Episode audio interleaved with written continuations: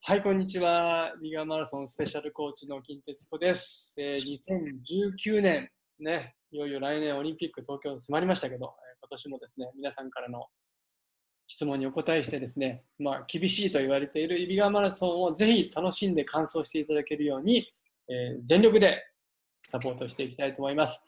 またね、あの今年もゲストランナーとして中村ゆうちゃんにもお手伝いいただくんですが、えーゆうちゃんにもこの、ね、えーサポートを手伝ってもらってます。ゆうちゃん、こんにちは。はーい、金さん、こんにちは。今年もよろしくお願いしますますあの雨降ってないですか？今、現状は降ってないですね。あ、そっか。ゆうちゃんも東京だもんね。一緒だね。東京は大丈夫ですよね。東京大丈夫。でも今、なんか南の方から少しずつ雨が来てるみたいですけど。そうなんですね。ちょっと、なんならこの後ちょっと走りに行きたいなって思ってるぐらい早めに行った方がいいかもしれませんね。そうですね。ねあのゆうちゃん、去年もイビガーマラソン参加されましたけど、いかがでしたか？いや、去年もまたいい天気で、私があの参加してからずっとしばらくえあのゲストとして走ってる間は、え、えいいお天気に恵まれて、すごい揖斐川も、え、はいあ、の澄んだグリーンで、そうですよね。素晴らしい景色を見せてくれたので、はい。今年もまた楽しみだなと。はい。キューちゃんは雨、雨キューちゃんって言ってましたけど、ゆうちゃんは晴れゆうちゃんですね。で、あの、去年、あの、高橋尚子さんも参加されて、はいはい賑やかになりましたよね。ね、もうキューちゃん復活ってことでまた盛り上がりました、はい。で今年の揖斐川マラソンがどうなるのか、ちょっとうん今年の状況について、でうんマラソン事務局のはい浅田さんにお聞きしたいと思います。初登場。浅田さん、初登場はーい。揖斐が。川マラソン事務局の浅田です。金コーチ、ゆうさん、はい今。年もよろしくお願いします。浅田さん、はい、よろしくお願いしま。すすよね、新人。ね、はい。事務局であのフレッシュな。うん、はいフレッシュな。はい、はい。頑張って揖斐川マラソンを盛り上げたいと思ってます。はい。はい。今年の揖斐川マラソンにはい。2019は11月10日日曜日の開催で、うん。フルマラソン、うん。ハーフマラソン、はい。ウォーキングの3種目が設けられています。うん。うんうん。えー5月の27日のネットエントリーでは、フルは39分、ハーフは27分で定員に達しました。いやわー、相変わらずですね。相変わらずね、すごいですね。え、もうだって30分かかっないの？もう、え、フルでも39分でしょ？はい、39分です。どういうことですか？これってやっぱりあのクリッククリックが早い人ができたっていう、そういう話なんですかね？そうですね、ネットがなかなかつながらないという状況もあったんですけど、うんその中でも皆さんエントリーしていただきました。はい。いや、すごいですね。ねえ相変わらはいず大人気ですね。うんうん。揖斐川はですね、とうんはい。岐阜県にある小さな町ではあるんですけど、はい。ありがたいことに、うん。日本全国や海外からも大勢のランナーの皆さんにお越しいただいています。はい。これもうん、金コーチやユウさんが、ランスマはもちろん、はい。SNS などを通して、うん。揖斐川のことを皆全国の皆さんへご紹介いただいたおかげだと思っています。ありがとうございます。どうもそ。いえいえ。えー昨年大会では、えっと天候天気にめ恵まれた中での開催でしたので、はい今年も雨が降らないといいのですが、うんどんな条件でもランナーの皆さんに練習の成果を発揮してもらえるよう、街を挙げて準備していきたいと思っています。よろしくお願いします。もうお願いします。本当に街を挙げてのね、年に1回の大きな大会に、しうんっかり行動になりましたけど、あの今年で32回目ということですよね。はい。え何か昨年から変わった点ってありますか、今年の大会は。はい。えーうん去年からの変更点を大きく2つ紹介したいと思います。まず1つ目に、フルマラソンの制限時間を5時間半から6時間に延ばしました。ついに、ついに、ねえ。あの厳しい時間も30分、緩くなった。本当ですねはいこれはすごい大きな変化ですね。大きいですね、これはね。うんうん。より多くの方に美しく厳しいと言われている揖斐川のコースをぜひ完走してほしいと思っています。素晴らしい6時間にやっとなりました。ははい。い。はい。そして2つ目なんですけど、当日の物産展ではうんキャッシュレス店舗を展開する予定です。おお。ランナーの皆さんがはい折り紙ペイを使って、スはいマホでスムーズに買い物を楽しんでもらえるよう準備を進めているところです。え、うーん。ダメ、折り紙ペイ使ったことない、まだ。私もまだ使ったことないんです。いやでも すごいですね。え使い方ってはい。わかるんですか？簡単に。えっ、と、折り紙ペイのアプリをうん。携帯、スマホですね、にはい。ダウンロードしていただいて、うんでそれまた画面が出てくるんですけど、ほうほうその、えー、と読み取る画面うんで、あの店舗うんに QR コードがあるので、うんそれを読み取ってもらって、うんで、えー決算をするという感じになります。わかりました。結構簡単にお買い物できると。はい。じゃあ、今回は現金一銭も持っていきません。便利ですね。はいはい。いやいや、こんなになんか大きな、なんか新しい関わるところがあると、またちょっとワクワクしますね。特に制限時間30分緩くなったのは大きいですよ、これは。大きいですね。あのね、5時間半って、まあね、まあまあ練習しないとあの坂道きついなと思ったんだけど、6ね時間って言われたら、ちょっとハードル下がるから、はい。まあ、もう締め切りはもう、ね、当然終わってますけど、はい。ランナーの方たちの安心感がちょっとね、増えましたよね。そうですね。初めて走る方にもちょっと安心なんじゃないかなとはい。思います。はい。はい。ということでですね、それではあの、おなじみのうん質問のコーナーに、はい。はい、行きたいと思います。はいということで、ここからは私がランナーの皆さんから届いているたくさんの質問について、はいテーマごとに金コーチにお尋ねしていきたいと思います。はい、今月のテーマは、うんストレッチと練習方法について、はいということで、うんまず最初は、うんえー60代女性の大坪さんから、大久保さん、ありがとうございます。はい、最後まで足がつらずに走れるトレーニングを教えてほしいですという質問が来ております。なるほえっとそのど。他の方からも長距離走っても足が辛くならないような練習方法やストレッチについて質問をいただいています。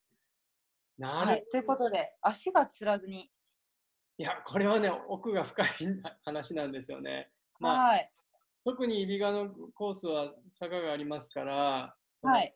普通平坦の道走りよりも足の筋肉にかかる負担が大きいんですよね。帰りのずっと折り返してから下り坂も長いですから、はい。見てもほら走ったじゃないですか、雨のね、そうですね。ダンスまで足、はい。の前とか辛かったでしょ？そうですね、うん。結構足あの時ちょうど足痛めてたりもしたのでそうね。なかなかきつかったんですけど、なので、やっぱりね、坂のあるコースをやるってことは、やっぱり普段から平坦だけじゃなくて、ちょっと坂道走って、100キロはい強くしなきゃいけないので、これはね、はい。トレーニングの走るトレーニングだけじゃなくて、多分日常生活の中で階段とかね、そういうのを使った方がいいと。あうん、エレベーターとかに階段使う。できるだけこう普段からあの激しいね、えーコースに慣れるような足作りをしていくうん。そうそう。あとはね、はい。まあ、足がつる原因っていっぱいあるんですけどこう、まあ、汗いっぱいかきますから塩分不足とかそういうね、ミネラル不足ですることもありますので、えーはい。普段からそういうう今特に7月これから8月暑い中で走るときにはい。コーヒーに少し塩分含んだものとかね、あの塩飴とかで、今のうちから慣れておいた方がいいと思いますね。そうですね。あと金さんよく教えてくださるのは、にがりをも持ってくといいよって。そうそうあれね、マグネシウムなんですよね。はい。えーあれ、まあ、にがりっていうお米炊くときに入れたりするものにね、入ってますけど、おはい。そういうものも今のうちから試しておくといいかもしれません。うん。それと、あと、下り坂での走り方。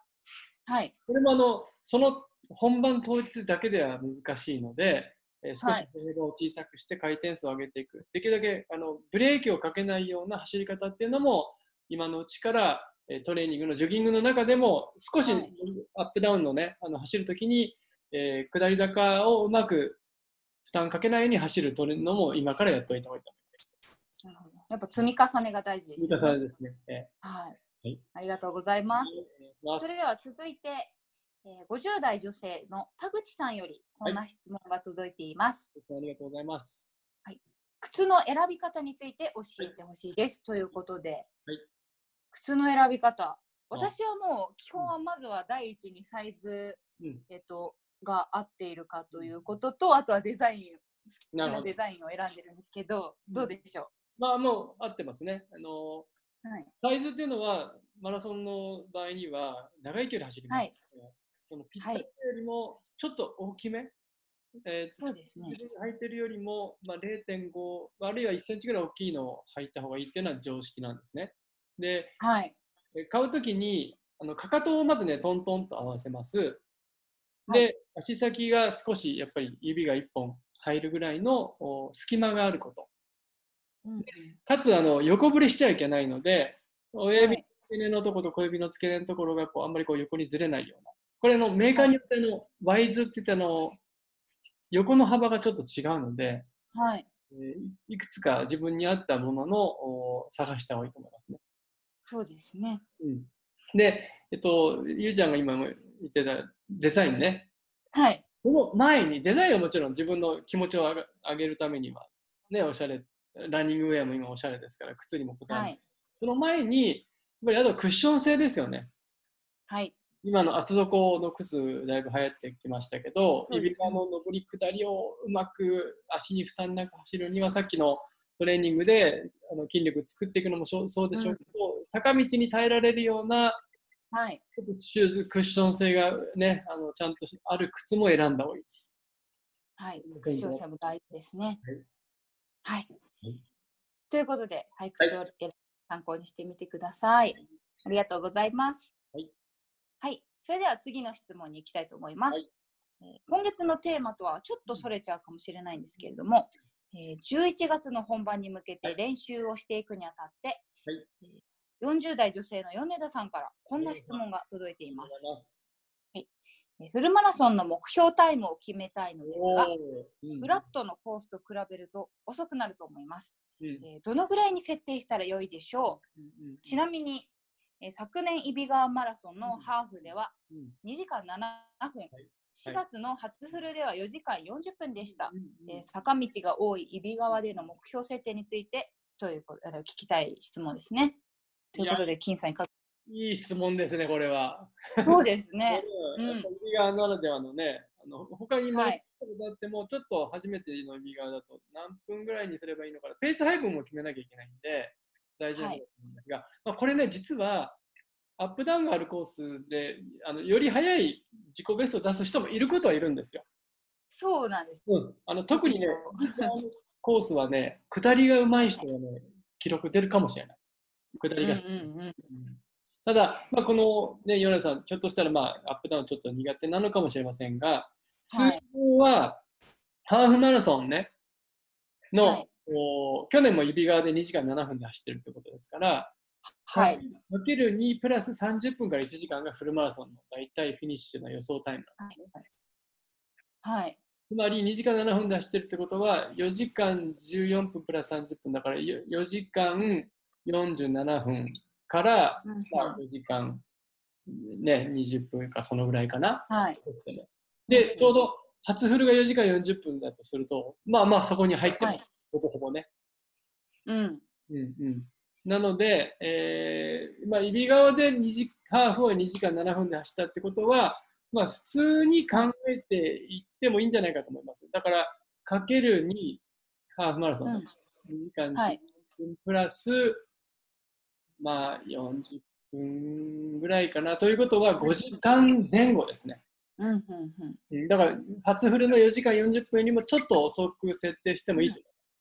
うんうん。うんそうすると前半の上りの時に無理しないでペース刻んで1キロ、まあ、7分はい。